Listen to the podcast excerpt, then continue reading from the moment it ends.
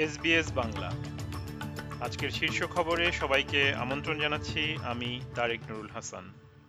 আজ মঙ্গলবার ২৬ ডিসেম্বর দু হাজার তেইশ সাল। ইসরায়েল ও হামাস তাদের যুদ্ধ শেষ করার জন্য মিশরের প্রস্তাবকে সম্পূর্ণভাবে প্রত্যাখ্যান করেনি। মিশরীয় পরিকল্পনায় পর্যায়ক্রমে জিম্মিদের মুক্তি এবং গাজা উপত্যকা ও ওয়েস্ট ব্যাংক পরিচালনার জন্য বিশেষজ্ঞদের দ্বারা একটি ফিলিস্তিনি সরকার গঠনের আহ্বান জানানো হয়েছে। তবে ইসরায়েলের প্রধানমন্ত্রী বেনিয়ামিন নেতনিয়াহু তার লিকুদ পার্টির সদস্যদের বলেছেন যে তিনি গাজায় ইসরায়েলের আক্রমণ আরও জোরদার করতে দৃঢ়প্রতিজ্ঞ। পোপ ফ্রান্সিস গাজায় যুদ্ধ বন্ধ এবং হামাসের হাতে আটক ইসরায়েলি জিম্মিদের মুক্তির আহ্বান জানিয়েছেন। ক্রিসমাস ডের ঐতিহ্যবাহী এই বার্তায় পোপ গাজায় আরও মানবিক সহায়তার আহ্বান জানান। কুইন্সল্যান্ডের গোল্ড কোস্টে ঘন্টায় একশো কিলোমিটার বেগে ঝড়ো হাওয়া বয়ে যাওয়ার ঘটনায় এক নারীর মৃত্যু হয়েছে এবং প্রায় এক লাখ বিশ হাজারেরও বেশি পরিবার বিদ্যুৎ বিচ্ছিন্ন হয়ে পড়েছে।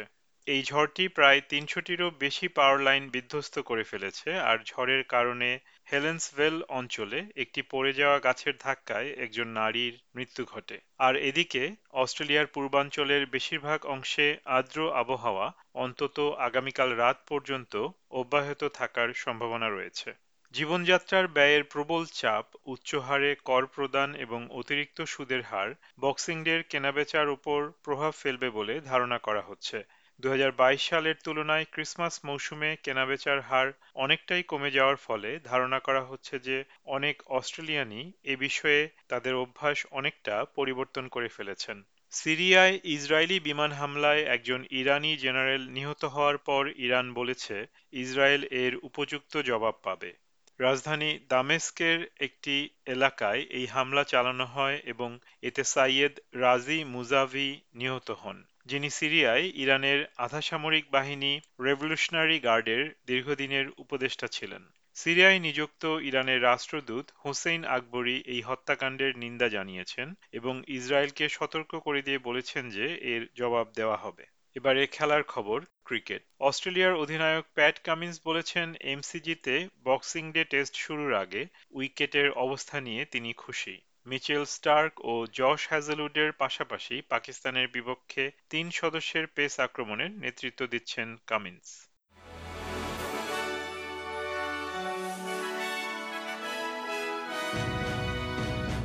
শ্রোতা বন্ধুরা, এই ছিল আমাদের আজকের শীর্ষ খবর। এসবিএস বাংলার প্রতিদিনের সংবাদ নিয়ে আমাদের আরও পডকাস্ট শুনতে ভিজিট করুন SBS dot com dot Bangla. বিদায় নিচ্ছি। আমি তারেক নুরুল হাসান। সবাই সুস্থ থাকুন, আনন্দে থাকুন।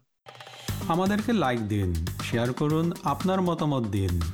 ফেসবুকে ফলো করুন এস বাংলা